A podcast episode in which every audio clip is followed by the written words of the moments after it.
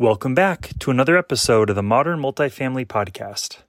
I'm your host, Mike Wolber, and today I was lucky to sit down with Jacob Carter, the CEO and founder of Nurture Boss. In this conversation, we talk through what's on Jacob's mind as a founder, the balance between marketing and operations, as well as where the biggest opportunities are for operators in 2023. This was a fun conversation, and it was really cool to just riff with someone as smart as Jacob, and I truly hope you enjoy. Let's get into it. Jacob, here we go. Welcome to Modern Multifamily. Thanks for having me. Hey man, I'm excited to have you. And before we jump into like the fun stuff, I'd love to hear what you and the Nurture Boss team have been up to. Yeah, getting ready for 2023 like everybody else. You know, a lot of exciting stuff, product-wise and feature-wise, in the works that I'm excited to kind of announce to the world in the near future. But really, just focusing on how to best serve our customers in the industry in 2023 because. You know, we all think that's going to look a little different than it did last year and the year before. So focused, heads down, and ready to get to work. So I've been talking to tons of founders, senior level executives on our side, on the prop tech space, but also operators. Everyone's mind is just racing right now with everything that's happening, whether it's the economic question marks, some of the layoffs, lots of operators facing tons of pain on just staffing right now. Rents, you know, softening up. I'd love to start, like, what is on your mind right now heading into this new year? Yeah, that's, I mean, everything that you just said, right? Like everybody else. I think something that the new perspective going into 2023 has really got me thinking about is where we draw the line between marketing and ops and if it's in the right spot. It's worth saying that there is not a spot that the line exists. Every company, you know, and every group is going to do it differently. But what is marketing's job and what is the job of operations and how big is the overlap in that Venn diagram? So just to give a little more context, then I'm kind of curious if you have thoughts on this, but let's go outside of multifamily for a second. Let's go into like SaaS and traditional tech in other industries. You know, we have a marketing team that handles marketing and advertising, generates leads, and then markets or nurtures those leads until they become sales qualified leads. And then it would go over to the sales team, which is ops in this, you know, scenario. And the sales team is going to do what they need to do to close the deal and turn them into customers or residents, right? Now, when I try to correlate this to multifamily, sometimes I feel like we stop the marketing too fast. So you generate the lead, but now what are you doing with it, right? How are we qualifying that lead? How are we continuing to nurture that lead? How are you using the data available to us about that lead to really set up the on-site team to be as successful as possible in an incredibly efficient way, right? So we're not wasting time. They're busy enough as it is so that we can convert as many of those leads to possible into residents. And then I guess I'll pause there, but there's a whole resident side that I think is worth diving into also. Well, I mean, they say, it's kind of an old saying, but they say, you know, what gets measured gets, you know, managed. And I think in a lot of ways, I agree with you. I was sitting down with the COO of one of the top 10 NMHC management company yesterday in North Carolina. And I was asking her, like, what's on her mind? And she said that, like, the balance between marketing and leasing is just something that's gotten wildly disconnected. You know, they're spending all this money and they firmly believe that the opportunity right now is to tighten up leasing because there's plenty of lead interest, lead generation. The throughput and the conversion just isn't happening. And, you know, there's things that you can blame, like people, not enough people, not harnessing the right technology, making sure that they're using automations to make sure that leads are getting nurtured and worked on. But I think, you know, in my world, like Chief Revenue Officer, that's my title. And I oversee go-to-market, the whole choreography for how we attract customers, turn them into customers, and then retain them, making that renewal really predictable. And I think we're in the early days of seeing our customers start to think about that differently, but also seeing technology companies on our end align themselves to making sure that there's more ownership, but also transparency as to that whole equation. But I'll pause. Yeah, no, I love all that. I agree with all of that for what it's worth. you know, we have this idea of closed loop analytics. It's not a new idea. It's an underutilized idea in every industry, not just multifamily. But there is tons of information that operations has that marketing would benefit from having insight into. So the needs of a property are fluid and dynamic and change every month. If operations knows the ATR is about to skyrocket, marketing needs to know that because their strategy should change accordingly, right? To try to stay ahead of that curve. This idea of closed loop and how we can bring that into multifamily, we're sitting on a gold mine of data, right? There is so much data that if we can find a way to connect it in an efficient, in a clear way that tells the story, we can beat this game of staying ahead of the curve, right? So do I need to change my investment on where I'm getting my leads from?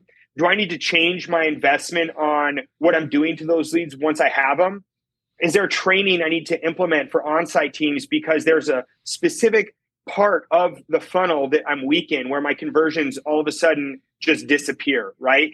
That data is there. Every company out there, every property management company knows the answer to that if they go and look for it. So I think the thing I would just add to this is this idea of closed loop data or sharing of information between marketing and ops is critical to really leveling up the game so that we can not waste dollars, not waste conversions, and have the kind of outcome that we're looking for, whatever that might be at each property. So, I mean, you're working with clients of all shapes and sizes, third-party, owner-operator, probably some owners directly, mm-hmm. and you're probably seeing all of the different, you know, possible scenarios in existence sure. out there today. Best case, you get a lead. Now what? Like, what are you seeing as like the playbook mentality that if every operator was to do these couple things on repeat, it would have a material impact, whether it's, you know, faster conversion, optimizing marketing spend, or simply having more insight into where the breaks are so they can actually make the tweaks. Because I think blind spots are one yeah. of the biggest barriers right now in the space is we have money or we have resource. What do we do with it? Yeah. No, I love that question. And immediately there's like 100 now what's I want to give you, but that's too much. So I'm going to really try to keep this concise, but a lot of this stuff we're going to know too. I think some things might surprise people to hear, but a lot of this is hopefully knowledge we all have by now. But the first thing is get back to that lead immediately, right? If you generate a lead, that lead should not go more than minutes, right? And I know last year, you're going to find some recording of me saying within the first 2 hours, whatever, I've changed my mind, minutes, right? We need to be getting back to these prospects, letting them know, thank you for showing your interest. Here's some information we might think you're interested in. And here's some ways for you to self-serve to continue to move through this cycle. So not a two-sentence autoresponder that goes from your CRM that says, we have your info, we'll be in touch. Get in touch within minutes, right? And that could be an on-site team member doing that. It could be technology you leverage. I don't think that matters. But get back to every prospect within minutes is the first thing. The next thing is stop closing leads so fast. Because somebody didn't get back to you after 2 follow-ups does not mean they're not interested. It means they're just as busy as you are, right? You should be having 8 to 12 follow-ups, 8 to 12 touch points with no response before you're marking a lead is lost. I think the reason that we're seeing leads getting closed so fast is that the on-site team, rightfully so, is trying to mitigate or keep reasonable the amount of leads they need to follow up with. And listen, if you're not getting back to me, I'm done reaching out to you. Again, that's where tech, automation, and other tools can really help. But we should not be closing leads prior to 8 to 12 touch points or follow-ups. I don't care if they haven't responded to a single one of them. It doesn't mean they're not interested yet, right? Just keep on it.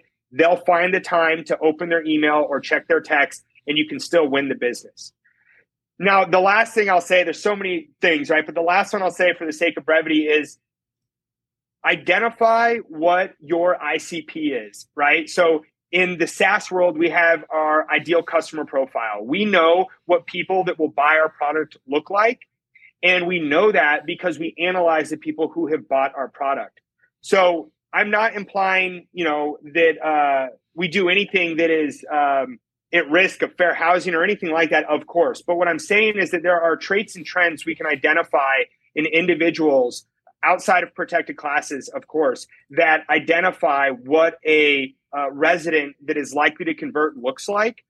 Find those, find them as fast as you can, and get a human-to-human interaction as fast as you can with those individuals. So that's that closed-loop analytics I was talking about. Look at why you're successful. Look at what an ICP for your property is, and identify those as early in the sales funnel as you can. I like it. Do you see that being something that customers widely can adopt all at once, or is this kind of a crawl, walk, run mentality? Like, you think about implementing new technology, let alone supporting processes. Have you seen this kind of thing work up front, or is this sort of a let's step into it and make a couple, investments in tightening up our follow-up to start? It sounds like lead response is important, and then let's elongate the sales process. Let's not give up too early. I'd love to hear your guidance on how you're seeing this work, but also what could the playbook be for someone who wants to make some shifts this year? Yeah, absolutely. So I think it's not a crawl, walk, run. It's a walk, run. And what I mean by that is that you can automate most of the lead to lease and lease to renewal lifecycle within a period of a couple of weeks. Find a vendor that you trust. Find a vendor that cares about your outcome and performance, understands your market, puts the time and energy into learning your properties, and make sure their tool is working for you specifically. And you can right away check a lot of these boxes: the immediate follow-up, the not closing leads too fast, and all the other ones I didn't mention around automating and continuous follow-up, personal follow-up, self-serving. All of that box can be checked right away. That's your walk phase. Now, the run phase is when you are getting really intelligent around making data-informed decisions, data-driven decisions, whatever the phrase is that you want to use at your company. That takes, I think, help. I think you need an expert. You need somebody that's done it before. The technology alone is not going to solve the problem. You need to know how to interpret the data. You need to know how to craft the data into a story that makes sense for your business. And that's not something you can do overnight. But the sooner you get started and relying on people that have had success doing that before, the faster that you'll be able to achieve that. So instead of crawl, walk, run, I'll give it a walk, run, if that makes sense. No, I totally dig that. So we talked about the line being somewhat fuzzy, maybe inappropriately balanced between marketing and ops. What are some of the other things you're thinking about or seeing in the space? Yeah, so I'm going to go back to my analogy earlier where, I work in the SaaS world, in the software world, and I think that there are a lot of things that we do well that makes sense in other industries. So an example of that, and you alluded to this earlier when you talked about making renewals predictable in your role as CRO. When we win business, we don't stop, right? There's a whole nother entity in our world called customer success, where their sole job is to make sure that customer is happy, getting value from our product, and increasing the chances of renewal, expansion, saturation, so on and so forth. That should absolutely, and a lot of times does, but should absolutely exist in multifamily. When the resident moves in, your job is not done. They should not hear from the on-site team for another 9 months until it's time to renew, right? The resident should be nurtured just as much as they were when they were a prospective resident, making sure that they're having a delightful experience, that they feel a part of the community, they're taking advantage of all the benefits of your community, they're telling their friends, they're leaving you reviews, so that ultimately you're creating more predictable renewals for yourself. And then going into 2023, I think we all are putting a lot more attention in that than maybe we did the last couple of years. This is a random tangent, but have you heard or watched the RealPage 23 Voices in 23? Have you seen that yet? Yeah, it was yesterday, I think, was the hour-long webinar that I watched, yeah. Yeah, I loved it. I was actually pretty blown away at some of the common threads there. And Alexis Merle from Middleburg talked about that specifically, this notion of renewals being wildly unpredictable and a surprise versus having a calculated plan on how you approach them based on the state of each and every one of your properties. So I think what you're talking about is interesting. And I know the economics in a B2C organization are different in a B2B based on the value of a resident. But I do think there's room in some of the organizations to invest in maybe higher level staff for some of these positions, to take a bet of what could a higher level person do, one to many versus one to one. And I think what you're talking about, we'll see that happen in the coming years. By 2025, I think staffing levels will be wildly different. Yeah. And Scott, the CTO at RPM, he opened up the 23 voices, and he said driving efficiencies without sacrificing performance, right? And that's exactly what we're talking about here as well, is how do we do all these things, but not start doing them half as good, right? We need to stand out, provide the best service, but get a lot more done. So increase efficiency without sacrificing your performance. I think another thing that is interesting as you say that is it's like investing in what a lot of B2B companies would call like the flywheel. Like Brian Halligan from HubSpot talks about killing the funnel, and it's all about the flywheel. Turn your customers into raving fans, and the rest takes off. You get more referrals, you get more organic, you get more inbound demand. And I know there's always a balance, because there's never going to be a perfect community with a perfect 10 score. But I do think that does impact marketing, that does reduce the noise, and that flywheel mentality is something I think a lot of people could be more calculated on.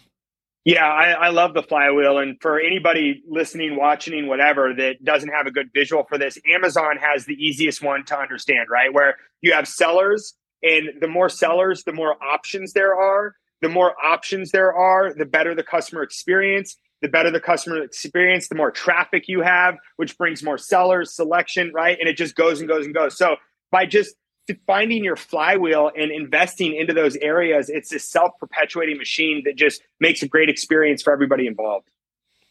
Any other kind of like top of mind things or thoughts in your world? I think that kind of the last thing I'll wrap up with is I am curious what 2024 looks like. And what I mean by that is our mentality is shifting drastically from 2 years to this year. And resident retention is a priority, right? Loss to lease is changing. The numbers are drastically different than they were a year ago. And a lot of people are quickly trying to adapt to this need to retain residents, right? And what we saw also was apartments leasing themselves for a long time. So you see on-site teams kind of losing that muscle of turning leads into leases. And I'm curious if 2024 is us saying, we learned our lesson the last 4 years, and we're going to stop not investing in areas because the grass is green. We're going to finally invest in all areas at all times, so that no matter what 2025 looks like, we're ready and we're prepared to handle it. So that's kind of what I'm curious to see if that happens in the next 12 months or so. I think two things that will happen for sure, and we're both seeing it just on operating our respective businesses, is going to be defensibility. Is going to be really important. So making sure that you have your respective moat for your business and having a foundation. Like I think having a foundation that is set so that we're not caught on our heels. Like I look back at the acceleration that COVID caused of better technology, which has been largely good for all of us, but we were all caught on our heels there for a minute, a month, maybe even the whole year. I think at the low cost barrier to entry for a lot of these great solutions out there, I do think that companies are going to invest in a standardized operating stack, regardless of best in breed or all in one, to make sure that when the time comes or the playbook mentality is necessary, that folks will be able to be more nimble, because acceleration is going to definitely keep on happening. And I think that pace is only going to increase. Yeah, I agree with that. And just to bring the 23 voices into it one more time, Jennifer at Western Wealth basically shared that exact sentiment, right? Where it's like, I need all the things, but I don't need them all going at 100% all the time, right? So having them is critical. Having them in a variable fashion is also just as critical. Well, I'd love to use Chris Arnold saying and roll out the red carpet. And for anyone listening, Jacob, staffing is going to be a huge challenge this year. I think centralization is going to continue to be a conversation of how can we be more efficient with less resources. Nurture Boss is doing a ton right now to help. And I'd love to hear from you on A, how you're helping customers and how prospects should be thinking about you, and B, maybe a few things that you're excited about the year ahead. Yeah. So Nurture Boss is helping our customers by, like I said earlier, creating efficiencies without sacrificing performance, right? So our goal is to automate as much of the lead to lease workflow, specifically around communication, as possible. So you can get that first message out in a really customized, personalized way within minutes of lead generation. You can continue to stick with the prospect, provide them tools to self-serve tirelessly, right, throughout the life cycle, leave the lead open, don't let it close, but also don't sink your manpower into it.